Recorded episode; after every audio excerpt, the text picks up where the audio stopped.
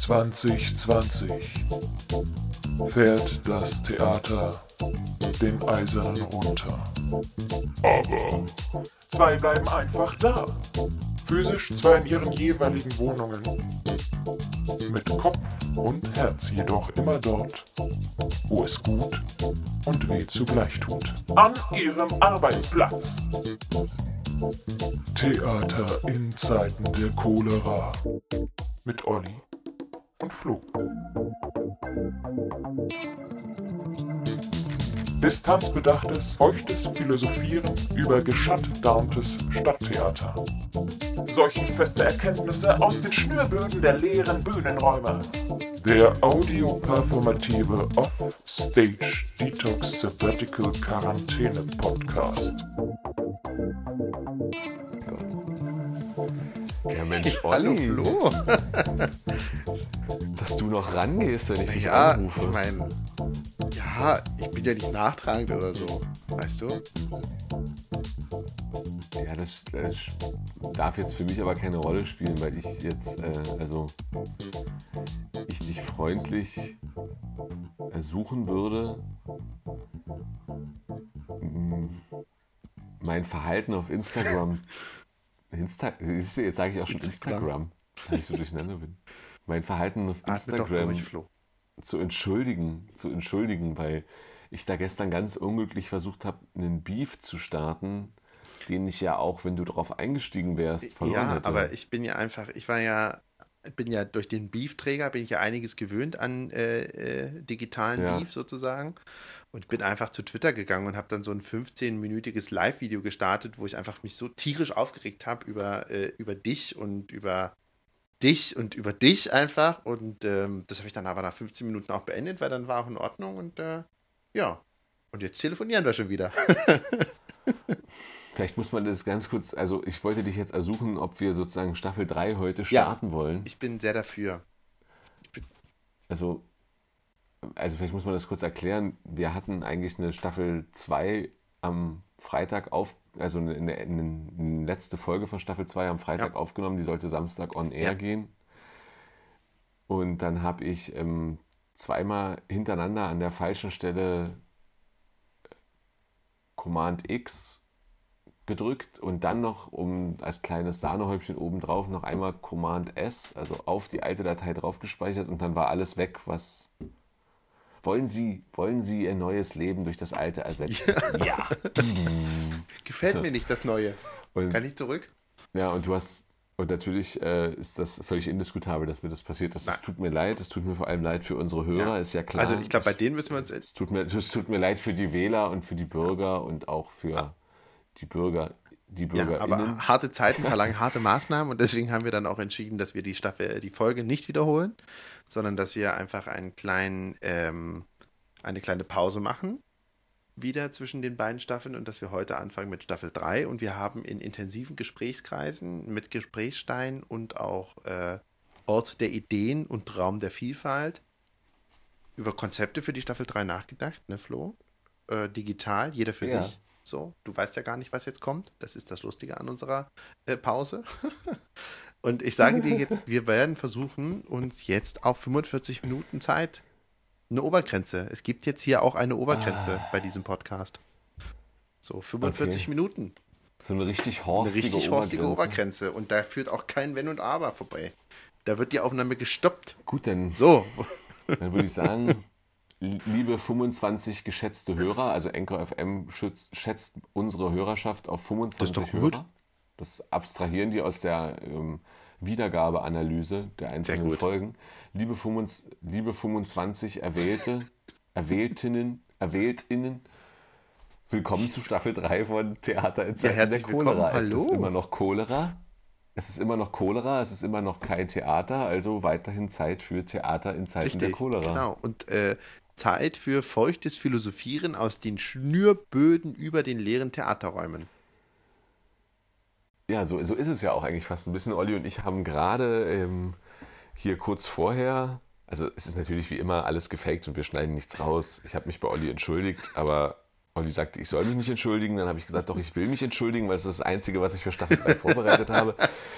Aber was, was real ist, ist natürlich, dass wir äh, gerade unser Theater-Thekennacht-Feature für Bühnenhalle Genau, und aufgezeichnet deswegen haben. lüften wir jetzt auch, warum wir die letzten vier Tage wie Bekloppte immer von irgendwelchen Fracks gesprochen haben. Wir meinten damit natürlich nicht uns seelisch, sondern wir meinten damit unsere Kleidungsstücke. Denn wir haben ja die letzten zwei Jahre bei der Thekennacht in Halle, dem gesellschaftlich-kulturellen Highlight in ihrer Theke um die Ecke, in ihrer Bar um die Ecke, äh, eigentlich äh, uns ein äh, Bald, bald auch in ihrer Stadt. Stadt. Hallo Hannover, ich sag nur, wie es ist. Äh, äh, haben wir uns ja das Image als die gut gekleideten Infotainer erarbeitet, erarbeitet und deswegen haben wir jetzt unser Online-Feature gemacht für die ausgefallene Quarantäne Theaterthekennacht. Und das gibt's dann zu Genau. hören auf bühnenhalle.de. So, das geht dann Da- Bei, denn bei Bühnenhalle gibt es traditionell mächtig was richtig auf die Ohren. mächtig was auf die Ohren. Und ich glaube, dann werd, wird sich unsere Hörerschaft auch verzehnfachen. Ich, ich, weiß es. Ich weiß es. So. Ich gehe doch stark Aber- davon aus. Flo, lass uns doch äh, mal zu den wesentlichen Themen des heutigen Tages kommen. Ja, müssen wir auch, weil wir haben jetzt nur noch 40 Oh Gott, Minuten. oh Gott. Und das heißt keine Exkurse mehr über die deutsche Fernsehlandschaft und so weiter und so fort. Und Naja, wer weiß. wir wissen es doch auch nicht so richtig. Wir wissen es auch nicht. Aber wir haben uns ja heute, Halb zog man uns, halb sanken wir hin. aber wir haben uns ja heute auch bewusst gegen den Tatort aus Dresden entschieden. Wir hatten ja gerade noch drüber gesprochen, dass es den letzten Tatort aus Dresden, den es gab, mit Benjamin Sattler. Man Ja. erinnert sich an diesen gut gestarteten und dann doch stark nachgelassenen Tatort aus dieser, aus dieser Stadt, aus Dresden. Uh, der war, der fing, also der fing wirklich richtig, richtig böse, richtig schön böse und abgründig und psycho an und Dann war es das. Dann dachte man sich plötzlich, ach, jetzt wurde doch wieder irgendwie ähm, der Rest von dem anderen Schlagertatort aus Dresden dann noch als Schnittmaterial Aber- verwurstet. Aber es gab auch mal einen guten Tatort aus Dresden. Und zwar, der war mit Benjamin Lilie. Ähm, da war er ein äh, Pädophiler. Müllmann, glaube ich, war sogar. Der war nicht schlecht. Der spielte aber auch atmosphärisch. Der, äh, der, ich mag dann, glaube ich, immer bei äh, so Filmen oder finde, das gelingt ganz gut, äh, wenn das so Sommer, äh, Sommer, drückende Sommerhitze wird. Äh, Drückende Sommerhitze. Das Oh, finde ich ja. gut. Und dieser, Wenn, wenn die Straße so, wenn die Straße Genau. so flirt, wenn es da so wenn man merkt, dass die Leute einfach auf, am Ende ihrer Kräfte und ihrer Nerven sind durch diese Hitze. Und das funktionierte bei Mhm. diesem Tatort, bei dieser Folge auch ganz gut. Okay. Mhm. Apropos Tatort, apropos Sonntag, apropos. Das erinnert mich gerade an diesen ähm, Michael Douglas-Film, wo er in L.A. im Stau irgendwann ausrastet. Wie äh, heißt denn ähm, der? ähm, Don't Get Out würde ich jetzt sagen. Nee, ist es nicht. Ähm, ja, ja, ich weiß, was, du meinst. Ne? Der hat auch auf Englisch so einen ganz anderen Titel. Scheiße. Ähm, wie heißt Warte denn mal. der? Parallel dazu googeln, würde ich sagen. Also, Ja, wer schneller ich ist. gucke mal schnell, in, ich gucke mal schnell äh, ins Lexikon. Äh. Michael Die Douglas. Frage ist ja. Ja Du hast schon fast, na klar. Du hast es wieder. Jetzt nur noch schnell in die Nein, jetzt habe ich auch noch Filmografie rein. DuckDuckGo hier als. Oh, scheiße, das sucht doch immer anders draus. Ähm, warte, war es vor The Game oder nach The Game? Falling Down, ein ganz genau, es war vor The Tag. Game. Falling Down. Und, und das ist ja eigentlich der Untertitel zu, unsere, zu unserem heutigen Thema. Also der zweite Untertitel. ne, Vereinbar, also Work-Life-Balance am Theater, Vereinbarkeit von Engagement zu Hause und Engagement in der Garderobe. Oder auch Falling Down, ein ganz normaler Tag zwischen Probebühne und Kinderzimmer. Das ist aber ein schöner Titel. Aber das stimmt, weil ich habe auch so gedacht, die Quarantäne oder diese Theaterschließung hat natürlich, naja, also hat natürlich, ist auch schon wieder so ein Euphemismus, aber hat sicherlich positive Auswirkungen auf äh, äh, Erholphasen, kurz mal runterkommen, kreativ sich entfalten. Verinnere dich, wir haben angefangen mit der kreativen Supernova als Behauptung. Und äh, auf der anderen Seite gibt es natürlich auch den Entzug von Theater, Theater und das Publikum und so. Aber was jetzt ganz theaterintern passiert ist, ist natürlich auch, dass die Diskussion um eine Work-Life-Balance, um die freie Tageregelung, um wie gehe ich mit Arbeitszeit um, lange Probe, geteilte Probe, einfach mal richtig auf dem, also es war ja noch so am Fahrt aufnehmen. Wir, wir, so das erste halbe Jahr ist ja erst rum gewesen, sodass man sagen kann, was bringt diese neue Regelung, ist das echt ausgebremst worden. Kein Schwein redet darüber, weil man es gerade, wobei man sagen muss, so neu sind die Regelungen eigentlich streng genommen nicht, ne? Aber Also die sind, die sind ergänzt worden um einen bestimmten Passus, Aber der- aber die freien Tage gab es auch schon früher. Ja, aber der Passus also. hat für einige Wirbel gesorgt. Ne? Also das war ja, weil er auch gerade so nach, den, nach der Spielzeitpause zur Spielzeit 2019, 2020 galt das ja ab 1. August. So richtig hat es keiner so auf dem Schirm gehabt. Ja. Und dann gab es erstmal ein großes Tohuwabohu.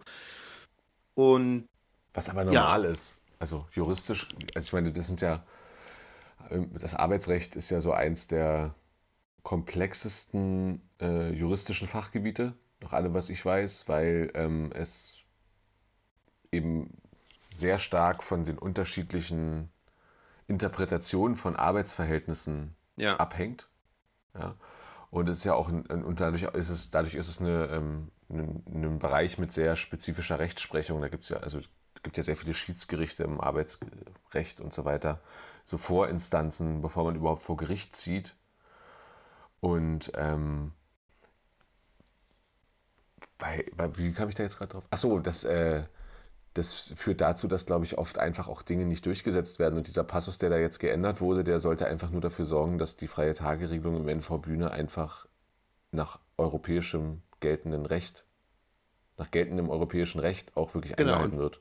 Weil das, europäisch gelt, das, das europäische Recht besagt, es gibt irgendwie einen Präzedenzfall aus Spanien von einem Arbeitnehmer, dass ähm, wenn man Anspruch auf einen freien Tag in der Woche hat, nur so und so viele Tage dazwischen liegen dürfen, bevor man den nächsten freien Tag bekommt. und das ist halt Ja. Also die das- große spannende Frage, die, wie das ausgelegt wird von der jeweiligen Theaterleitung. Ne? Ist der, Richtig. Und ach so, und ich, genau, und ich glaube, dieser Passus ist dazugekommen, weil die Theaterleitung sozusagen, oder die Theaterleitungen natürlich oft aufgrund der Dichte ihrer Spielpläne damit halt hantieren, zu sagen, ihr bekommt die freien Tage schon, aber lasst uns hier mal kurz noch hier jetzt, hier jetzt ausnahmsweise mal 15 Tage durcharbeiten oder so. Aber es gibt zwei Sachen, weil ich glaube, wir stehen ja gerade stehen ja als Theater und als Stadttheater noch vor der größten Herausforderung arbeitsrechtsmäßig, denn der Europäische Gerichtshof für Menschenrechte hat ja auch entschieden, dass die Arbeitgeber dazu verpflichtet sind, die Arbeitszeit des Arbeitnehmers transparent aufzuzeichnen. So habe ich es verstanden. Jetzt würden wahrscheinlich alle Betriebsdirektoren und Betriebsdirektoren, die zuhören, sagen, sag mal, spinnt er ein bisschen in meinem Büro, aber zack, zack. Das stimmt so vielleicht nicht, aber äh, also auf alle Fälle ist ja die große Frage, die am Theater auch immer eine Streitfrage ist, was ist Arbeitszeit, wie wird sie gemessen und wie viele Stunden arbeitet ihr pro Woche? Ja. Und es gibt ja diese Regelung, dass die Arbeitgeber dazu verpflichtet werden, das transparent aufzeichnen zu müssen und für mich auch als Arbeitnehmer zugänglich zu machen. Ah, Ich sage ja nur Stechkarte. Also ich, wenn du, willst du meine Ja, Meinung bitte. dazu hören? Natürlich, deswegen telefoniere ich doch mit dir. nee, lass mal lieber. Nee, aber ähm, ich bin mir ziemlich sicher, dass das für viele Arbeitnehmer, die dann schreien, yes, endlich, ganz anders ausgeht, als Ja. sie denken. Moment mal bitte. 30 Stunden? Also die Tatsache, gerade, ja, ja, eben, also gerade die Tatsache, dass die Arbeitszeit so schwer zu beziffern, man muss ja immer, man darf ja Ross und Reiter nicht verwechseln. Ja? Warum ist es so, also die, es ist schwierig im Theater die Arbeitszeit zu bemessen. Ja. Das führt, da- das führt dazu, dass man oft aus, aus Gefühlen Fakten macht. Aber das daraus dann werden, aber nur aufgrund der Tatsache, dass man es dazu macht, werden aus Gefühlen keine Fakten. Also ich habe selber mal gehabt, ich habe mal eine Hardcore-Woche im Theater gehabt vor nicht allzu langer Zeit, als es eine große Diskussion darum gab und ich habe spaßeshalber mal in einem typischen, in einer typischen, war noch nicht mal Endprobenwoche, in so einer typischen Probenwoche, so zwei Wochen vor Premiere, wo einfach sehr viel zu tun war, äh, und jeder wird dieses Gefühl kennen, habe ich, ähm, war ich gefühlt fünf Tage in der Woche, also bestimmt 12, 14 Stunden im Theater. Und das ist einfach ein Gefühl, was jeder, der im Theater arbeitet, kennt. Ich bin in die Woche auf 42 Stunden gekommen. Und es ist eine Extremwoche gewesen. In der, du meinst jetzt in der auf 42 Stunden, in denen du wirklich gearbeitet hast, Ja. abseits von Warten Ja. und äh, Ja, warten, was heißt warten? Also da, wo ich mich wirklich an meiner Arbeitsstelle aufgehalten habe. ja, aber äh, du meinst, es ist eben, du, du unterscheidest ja gerade Also Ar- Arbeitszeit. Arbeit ist ja nicht, wenn ich zu Hause Text lerne. Das, das verwechseln ja viele. Arbeit ist, wenn ich mich an meiner, an meiner Arbeitsstelle aufhalte. Wenn ich ein Problem damit habe, dass ich außerhalb der Zeiten, die ich bei der Arbeit sein soll, Text lernen muss und mir das nicht durch Hausordnung vorgeschrieben ist, dass man sagt, du musst nur sieben Stunden an der Arbeitsstelle sein, du kannst eine Stunde zu Hause Text lernen, dann kann ich keinen Text lernen. Aber ich kann nicht Text lernen und sagen, das ist Arbeitszeit. Warum? weil, da, oder, oder, oder ich muss eben immer spezifizieren, dass das ein Theaterding ist, dass man das so macht. Mhm. Aber das ist, kein, das, ist, das ist keine normale Arbeitnehmerregelung, keine normale Arbeitszeitenregelung. Das muss man einfach ganz klar so sagen. Und, Also ähm, arbeitsrechtlich gesehen, ne? Meinst du jetzt? Ja. Ja. Also ich, ich würde sogar, ich würde mich sogar versteigen, seid doch, erkennt doch den Sinn darin, dass ihr häufig nicht eure irgendwas zwischen 35 und 40 Stunden die Woche voll macht. Weil nämlich alle, die in dem Beruf arbeiten, speziell die, die auf der Bühne stehen, hoch ausgebildete Spezialisten sind, die eigentlich nicht auf Anschlag 40 Stunden die Woche arbeiten können. Die, also, Ja. Aber anstatt es so rum zu nennen, werden sozusagen die Extremzeiten herangezogen und gesagt, die sind jetzt repräsentativ für alles, was ich in dem Beruf mache. Das, Halte ich das für ist ja schwierig. äh, äh, von meiner Seite aus als Regieassistent jetzt in der äh, vierten Spielzeit auch das, mh, was immer so ein bisschen schwierig ist, dass immer, das, es geht immer nur um die momentan Belastungszeiten, so. Und es gibt ja immer die Frage, Ja. also man weiß es ja im Theater, es gibt immer die Hochzeiten und dann gibt es immer mal die ruhigeren Zeiten. Und in der Regel, und das muss man ja dazu sagen, es ist die Regel, dass sich solche Zeiten auch abwechseln. Also dass nach einer Probenzeit auch eine Entspannungsphase kommt. Und nach dieser Entspannungsphase beginnt dann wieder ein Arbeitsprozess, der wieder kontinuierlich ansteigt, bis es dann wieder eine Hochphase davon gibt, woraufhin danach im besten Falle auch wieder eine Entspannungsphase eintritt. Ja? Und ähm, Finde ich ganz genauso. Ich würde auch, Genau, Fra- ich würde auch niemals zu einem normalen Orthopäden gehen als Schauspieler, sondern immer zu einem Sportorthopäden. Das ist jetzt vielleicht ein bisschen komische Analogie, aber sie passt eigentlich Ja, ziemlich gut. aber es ist auf, auf alle Fälle so, dass das, dass dieses Bewusstsein herrschen muss, sowohl bei den Spielenden, die dann sagen, das sind meine Arbeitszeiten, sondern sie wissen ja auch genau, dass es dann wieder Tage und Wochen gibt, in denen sie weniger, also irgendwo ist es ja immer ein ausgleichendes Prinzip, finde ich. So.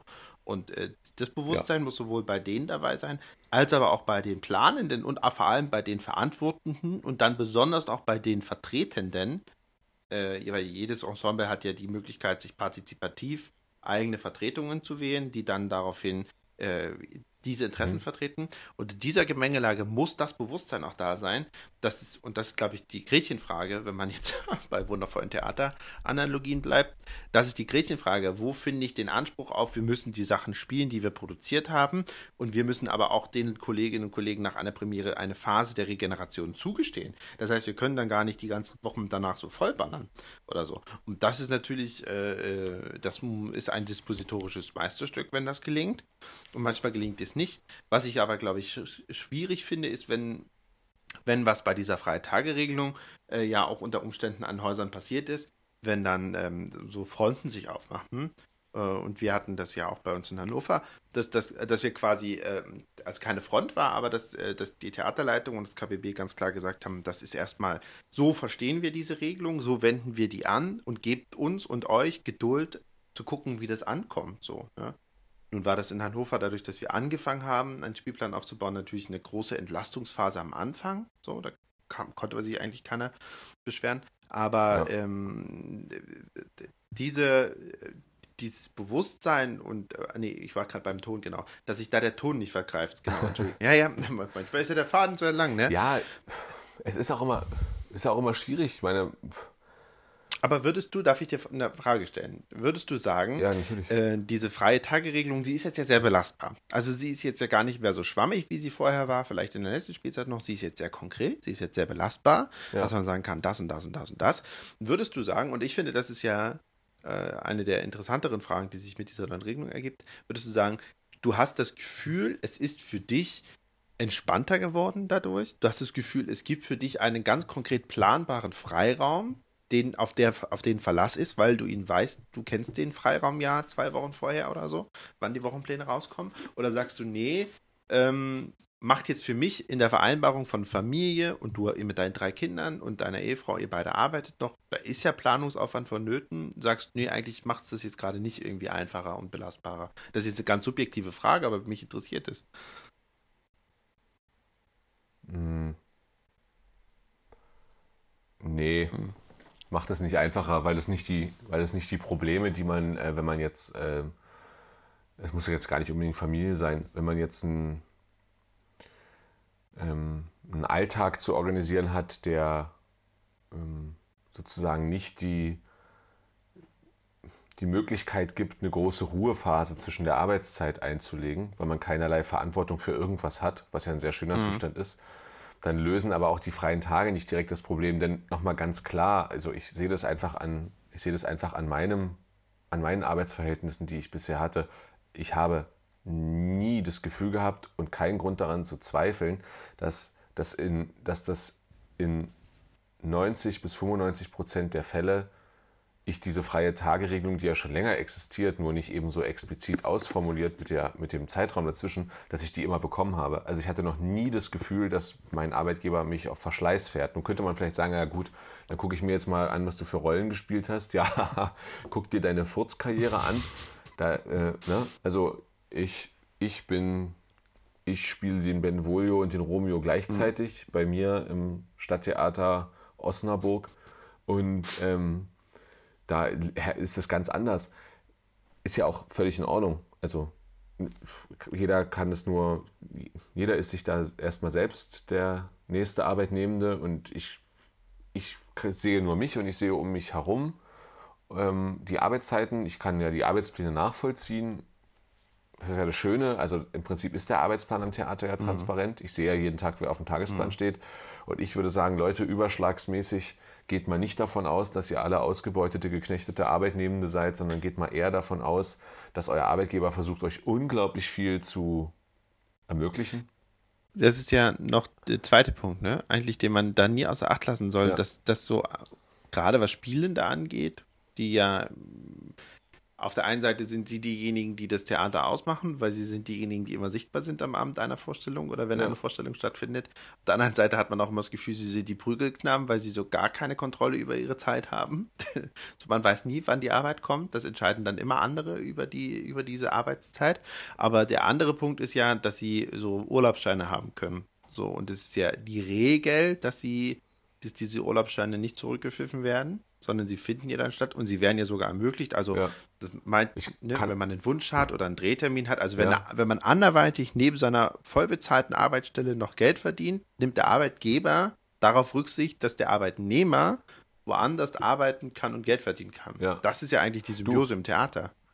Also ja, und das ist ja auch voll, äh, und jeder, man hat ja auch, also es gibt ja auch sehr, sehr viel an Beschäftigungsverhältnis für Schauspielende, angefangen beim Normalvertrag Bühne, bis hin zu einzelnen Situationen vor Ort gibt es ja viel daran zu kritisieren, aber dann sage ich, dann trete doch als allererstes mal in die Gewerkschaft ein.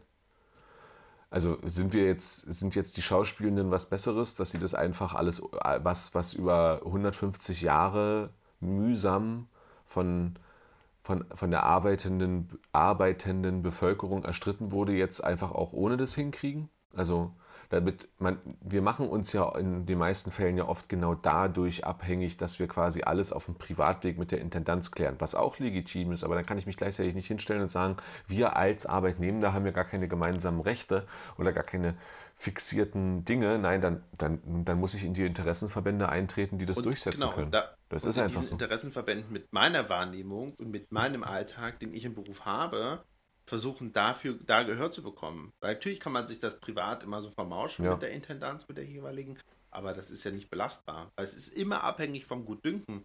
Und wir kommen zurück. Die Intendanz, die Intendanz macht doch auch nur, was sie kann. Das ist Na, doch immer sie, so. Es tut also, ja auch guter. Äh, wenn, ja, Entschuldige. Nein, ich sage ja, nimm mal, nimm mal, nimm mal das Beispiel ähm, äh, Mobbing. Mobbing von oben nach mhm. unten. Das ist, das ist natürlich immer indiskutabel. Das ist nie in Ordnung.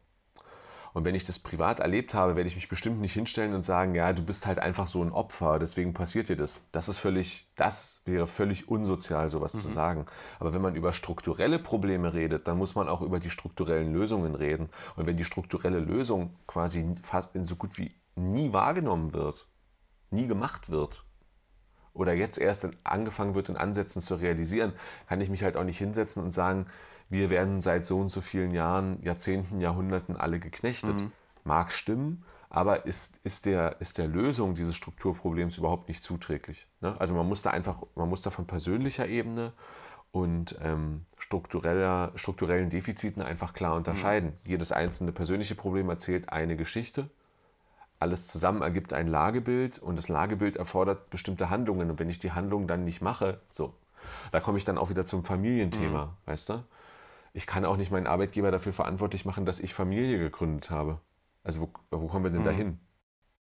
Natürlich, es gibt, es gibt Gesetze, die unter, es gibt Gesetze und äh, Regelungen und Normen sowohl des gesunden Menschenverstands als auch gültige Rechtsformen, also in Form von Gesetzen oder Verordnungen, die natürlich ganz klar sagen, der Alltag neben dem Beruf ist gesetzlich geregelt. Ja? Also eine bestimmte Arbeitszeit darf gar nicht überschritten werden in Arbeitsverträgen von Arbeitnehmenden, denn ansonsten werden die zeitlich ausgebeutet und können eben keine Familien mehr gründen, nicht mehr, in, nicht mehr ins Grüne fahren oder vielleicht auch mal den Konsum beim Shopping ankurbeln, whatever. Ja, das sind ja alles, ja, das sind ja alles so soziokulturelle Entdeckungen, die wir äh, gemacht haben und Rechte, die durchgesetzt wurden. So. Was ich aber natürlich nicht machen kann, ist daneben zu sagen, du kannst mich doch, ich, ich überspitze es jetzt mal, du kannst mich doch dann nicht wirklich, dann wirklich 40 Stunden in der Woche ranschreiben, ich habe doch Familie. Oder noch besser, wenn es dann gut gemeint ist von anderen Kollegen, die sagen, der hat doch so viel Familie, wie soll die, die oder der das denn machen? Bei, ganz schlimm wird es ja dann bei den Frauen sozusagen, denen, wo dann schon im Studium gesagt wird, äh, also, also ich zum Beispiel hab, bin mit einer Frau verheiratet, die als Schauspielstudentin Mutter schon war. Und die hat das sozusagen permanent gehört. Also, dass das einerseits ist es was total Besonderes, Exotisches. Und, ähm, und, und, da, und, und die, die es be- besonders meinen, fragen sich, wie man es schafft. Und die Skeptiker ja, sind eben skeptisch und fragen sich, wie das überhaupt schaffen soll. Niemand setzt voraus, dass das ein ganz normaler Zustand sein kann, in dem das geht. Ja, in dem. Was auch wiederum nicht heißt, jetzt komme ich wieder von allgemeinem, von allgemeiner Sachlage zu persönlichen Problemen, dass das für Alleinerziehende, ob jetzt männlich, weiblich, divers, völlig egal, immer schwierig ist. Das, das steht außer Frage. Nur sehe ich ganz oft, dass das ähm, eigentlich normalerweise speziell diese Person diese, diese Probleme eher versuchen an der Wurzel zu packen und das nicht auf so einer gefühligen Ebene sozusagen anklagend behaupten, so als sei der Arbeitgeber eben da, oder die, so seien die Arbeitgebenden eben dafür verantwortlich, dass ich jetzt eine Familie habe. Und müssten sich darum auch noch kümmern. Nee, müssen sie natürlich nicht. Ja, Also gleiches Recht für alle. Was ist denn jetzt mit, was ist denn dann zum Beispiel mit Arbeitnehmenden, die gar keine Kinder kriegen können? Die werden dann immer zweitrangig behandelt, weil die sind ja Single oder so. ja also aber man erlebt, die, die haben ja genauso ja, viele man Rechte. erlebt dabei ja schon als äh, jemand, der keine Familie hat. Und das stimmt ja nicht, man hat ja immer Familie, auch wenn man keine Kinder hat. So muss man es ja eigentlich korrekterweise sagen. Also als jemand, der keine Kinder hat, ist das ja immer etwa auch ein Totschlagargument, warum man dann andere Sachen machen kann.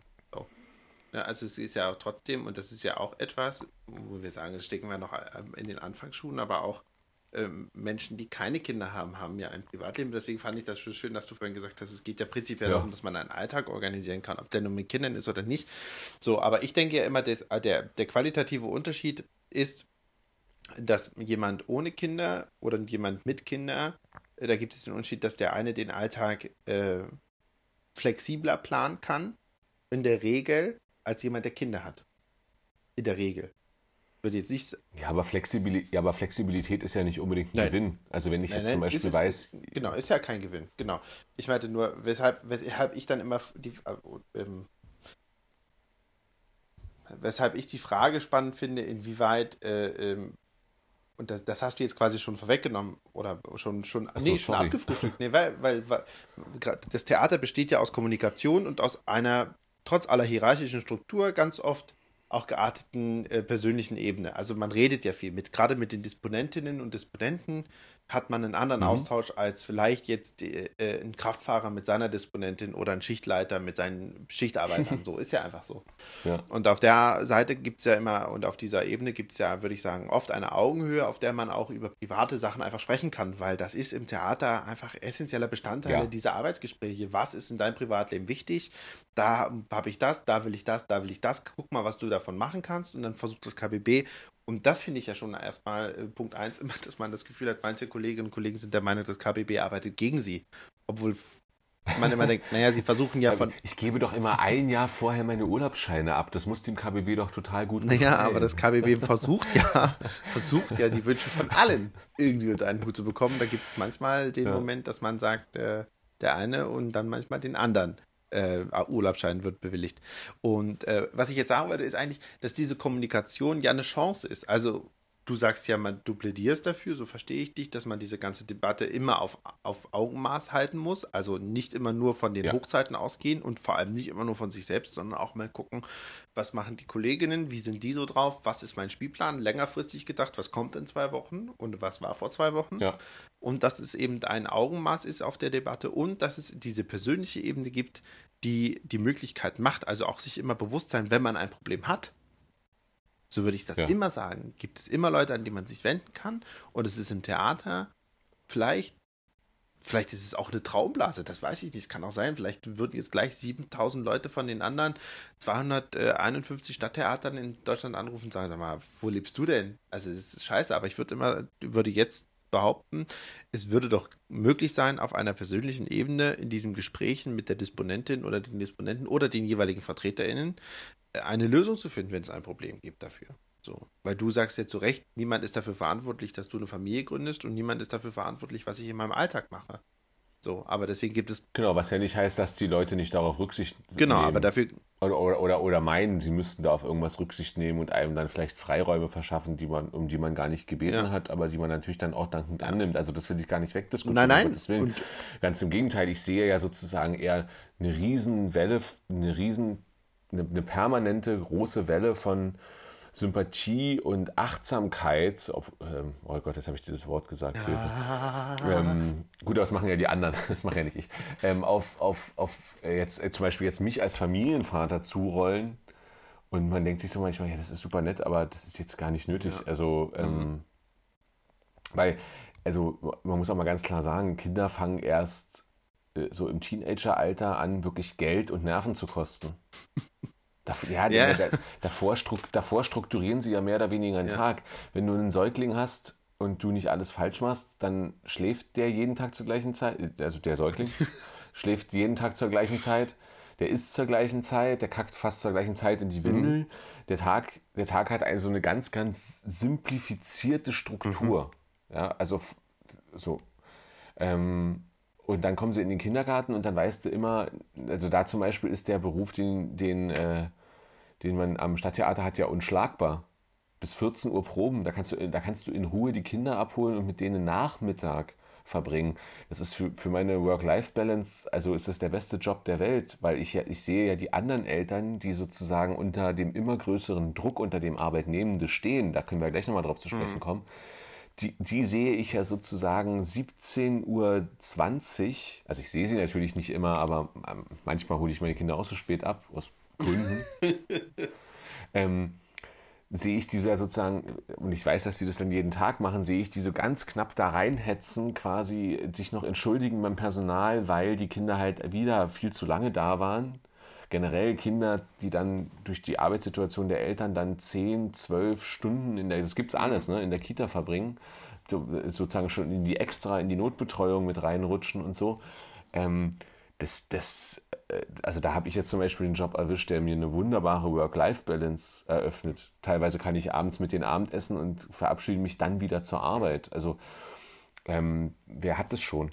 Das kann man, man kann in allem, aber es ist wie immer, man kann in, äh, man kann in allem das Schlechte und in allem das Gute sehen und keine von beiden Sichtweisen hat jetzt irgendwie groß recht. Worüber ich lieber reden würde, ist, und das, das ist tatsächlich armselig im, im Beruf, wenn man, wenn man äh, Schauspielerin ist, ist äh, die Bezahlung. Weil die Bezahlung ist einfach unterirdisch. Aber das ist auch, das ist auch nicht zwanghaft, äh, nicht zwingend ein Problem der Intendanzen. Kann es auch sein. Aber es ist vor allem ein Problem des, des Tarifvertrags. Und, und dem Stellenwert, den Stellen, dem Stellenwert, den, dem dieser Beruf zugewiesen wird. Und das ist aber auch ein gesamtgesellschaftliches Problem, weil die, die Work-Life-Balance in allen Berufen hat ja gelitten ja.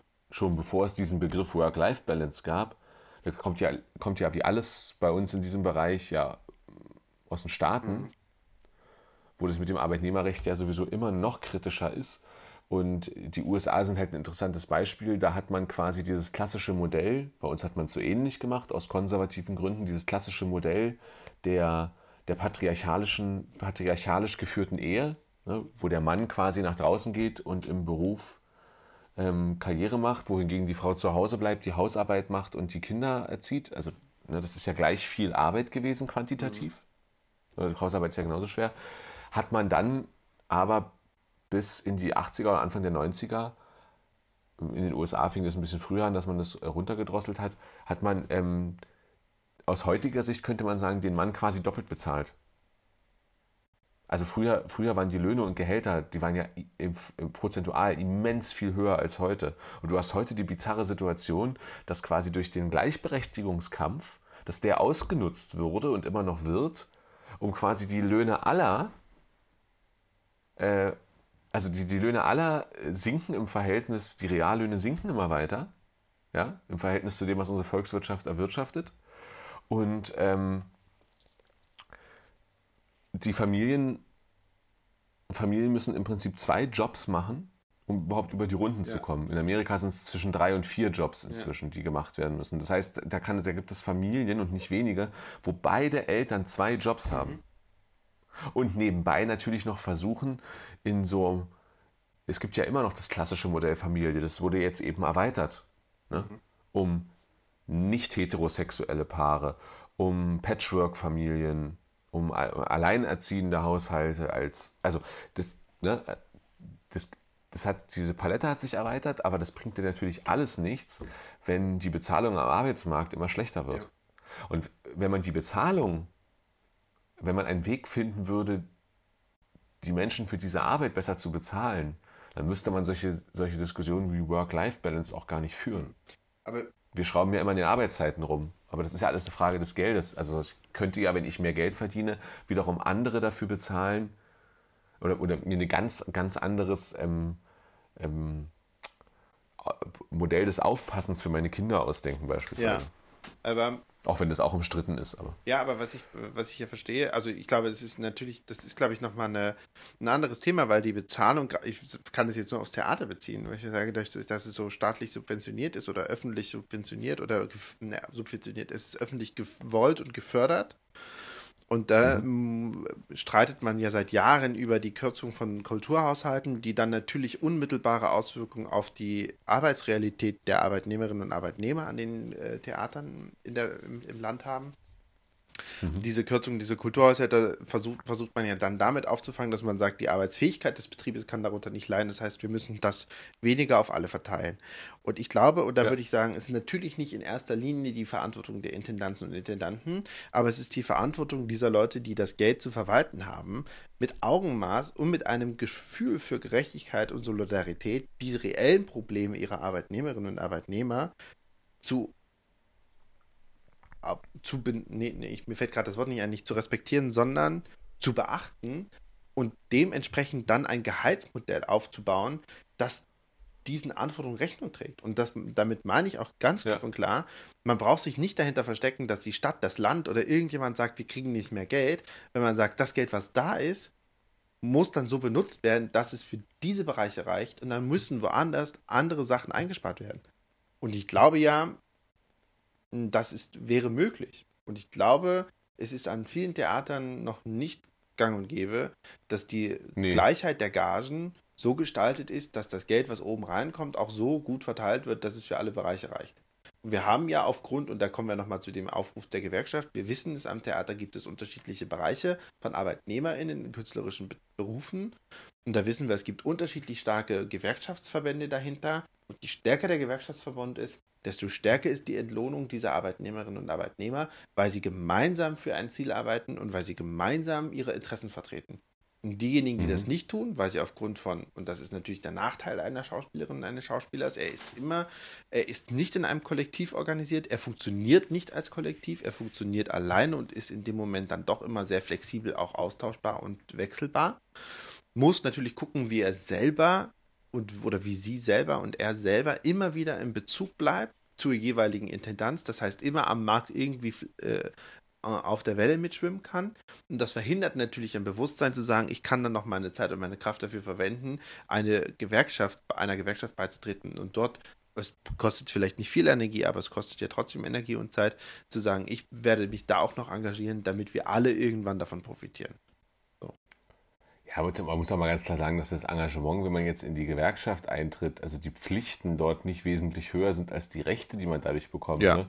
die Pflichten, die dadurch, also die, die einzige wirklich bindende Pflicht ist, dass ich meinen Mitgliedsbeitrag entrichte. Ja, und der orientiert sich ja dann auch noch an der Gage, ne? Der ist ja auch nicht irgendwie in die Luft gegriffen. Der oder? orientiert sich an der ja. Gage, ja.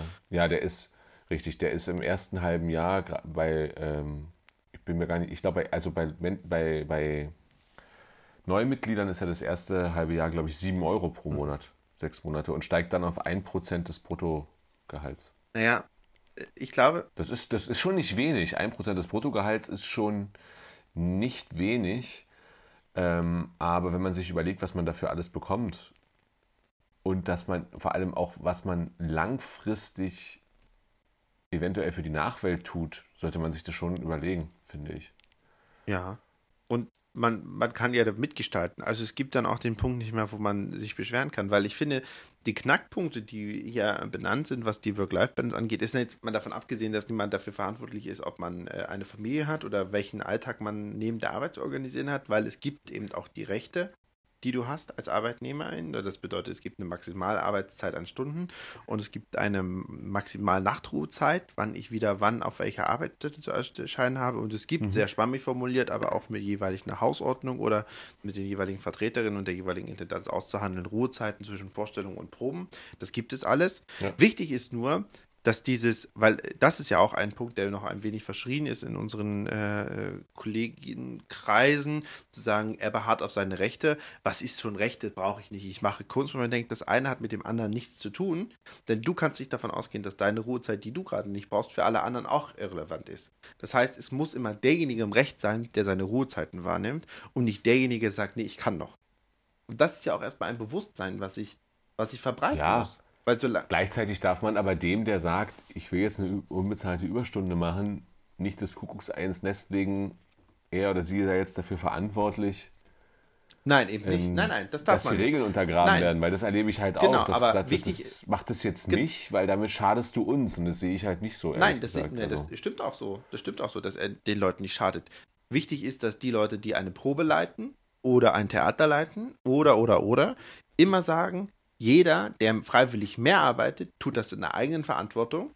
Und ein Gastregisseur Ja. oder eine Gastregisseurin werden nicht sagen, ach nee, du, äh, wir machen jetzt, 14 das glaube ich sind die seltenen Fälle, aber diejenigen, die dann gehen, sei es die anderen Kollegen, weil sie absolute Vorstellung haben, sei es die Assistentinnen und die Soufflösen, weil sie eben auch ihre Ruhezeit haben, die dürfen und müssen das Recht haben, ohne Kommentar und ohne Bitte eine Probe verlassen zu dürfen, wenn ihre Ruhezeit ange angefangen hat. Weißt du?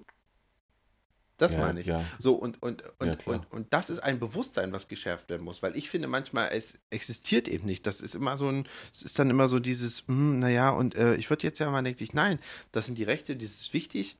Und ich denke ja immer, im, im, im, im Augenmaß betrachtet wissen wir, wann wir viel leisten, wann wir weniger leisten. Und das ist, das bedeutet ein Augenmaß. Aber was ich ganz wichtig finde, weil äh, ich wir versuche ja die Zeitgrenze heute einzuhalten. Und die, ich merke schon, ich merke schon, du, du redest immer schneller. und die Uhr rast. und- was ich noch sagen wollte ist, äh, was ich ganz wichtig finde, ist, dass es aber auch aufhören muss als Theaterbeschäftigte und äh, NV-Bühne Solo-Beschäftigte oder was auch immer. Das heißt, dass dieses Märchen von unterdrückter Ausbeuterungsarbeit und Sklaverei und was, also da werden ja hanebüchenste Vergleiche gezogen. Da schaudert es einem ja wirklich, wenn man denkt, entschuldige, überleg nochmal bitte, was Ja. deine Aufgabe ist. Und Ja, das ist, es ist gerade sehr en vogue. Es ist super en vogue und andere Arbeitnehmer aus anderen Berufen würden darüber einfach nur lachen, weil sie sagen, hä, das ist doch einfach eine Sache, die muss man wie quasi nebenbei klären. Und da beauftragt man Interessenverbände mit. Das ist doch nicht, da, da brauche ich doch nicht in der Kaffeeküche darüber stundenlang zu diskutieren. Ja, oder, oder, Ja. Und, äh, oder was dann auch oft passiert, ist eben das Mitleid versuchen zu erhaschen über die Arbeitsmodal, also über diese Arbeitsmodalitäten am Theater. Da werden die andere Leute angucken und sagen, Entschuldige, was ist denn dein Problem eigentlich? So. Denn für die Außenwelt haben wir paradiesische Arbeitsbedingungen. Ja, wir werden halt aber einfach auch nur zu schlecht bezahlt. Genau, dafür, aber dafür kann, halt klar dafür sagen, kann ja ne? die Außenwelt in dem Sinne nichts, denn es ist einfach, wir haben politisch keine Lobby. Die politische Lobby könnten wir haben, wenn wir eine stärkere Gewerkschaft haben, die sich mehr dafür einsetzt. Richtig. So. Das heißt, wir sind eigentlich auch selbst dafür verantwortlich, dass sich an dieser Situation etwas ändert. Und die Intendantinnen und Betriebsdirektoren und Aufsichtsräte und Betriebsräte dieser Stadt- und Staatstheater sind dafür verantwortlich, dass eine wie auch immer geartete Gagengleichheit oder ein Gagengleichgewicht dadurch entsteht, dass man eben offen darüber redet, was brauchen wir für Mittel, um ein Gagengleichgewicht herzustellen und worauf müssen wir dann verzichten. Und da wird es eben Ja. auch bedeuten zu sagen, wir müssen eine Produktion weniger in der Spielzeit machen, dass wir mehr Gagezeit, äh, mehr Gage bezahlen können. Das heißt, wir müssen die Erwartungen von eventuellen Zuschauerzahlen anpassen oder wir müssen über andere Modalitäten reden. Und ich glaube nicht nur, weil wir eine Produktion weniger in der Spielzeit haben, dass wir massive Zuschauereinbrüche haben werden. Das glaube ich fast nicht. Oder, völlig richtig, oder wir drücken es zynisch aus und sagen, wir müssen uns damit abfinden, dass es nicht geht. Am Ende scheitert alles an der Realität. Und dann wären wir bei meinem heutigen Yeah. Musikwunsch, den ich in die Nacht hinaus sende. Ähm, ich wünsche mir heute von der Antilopengang, wünsche dir nichts. Sehr gut. Und wünsche dir einen schönen Äh, Abend. ich wünsche Olli. dir eine gute Nacht. Guck bitte auf die Uhr, mein lieber Flo. Also ich bin bei 44, 35. Ja, ja, ich auch. Aber ich meine nur, weil ich gehe jetzt schlafen. Ich brauche meinen Schönheitsschlaf. Morgen ist eine neue Woche. Morgen geht's los. Morgen ist die K-Woche. Ah, Ist morgen eine Woche, ja? Ich sag's mal wie, äh, wie äh, Big Lebowski, ist morgen ein Wochentag. Sie wissen doch überhaupt nicht, welcher Wochentag heute ist. Ist morgen ein Wochentag? Aber morgen ist die K-Woche. Morgen geht's los. Jetzt geht's, jetzt wird ja, gefeiert. ich, also getrauert. aber wir hören uns, ja. Also, Mein lieber Flo. ja, erstmal noch gefeiert bis Stimmt, es wird noch Gründonnerstag. gefeiert bis Gründonnerstag, dann wird Und dann getrauert. geht, dann geht die Dann Orgel geht die aus. Orgel aus. Ach je. Lieber Flo, eine gute Nacht. Du Schlaf gut. Achso, jetzt haben wir gar kein Thema Das für morgen. überraschen wir. überraschen. Ich würde mal, ich würde sagen, Theaterkritiken. Morgen reden wir über Morgen reden wir Theaterkritiken. über. Theaterkritiken. Gefällt mir sehr gut. Und wir, und ich, wir sollten uns auch ähm, zwei, äh, also jeder eine unserer Lieblingskritiken oder Kritiken, die besonders schlecht sind, raussuchen. Vielleicht von beidem ein Beispiel. sehr unter Druck. Wo soll ich darauf jetzt zugreifen? Ich gebe mir mal Mühe. Mal schauen. Ich habe auch keine Ahnung, aber äh, Challenge Wir können ja morgen daran auch immer noch scheitern. Oh. Scheitern als Chance, Mal schauen. sagt irgendjemand immer. Du Schlaf auch. gut, Träum süß. Bis morgen. Ja, mögen, mögen deine Träume Ja, nicht scheitern. deine auch nicht. Tschüss. Bis dann, ciao.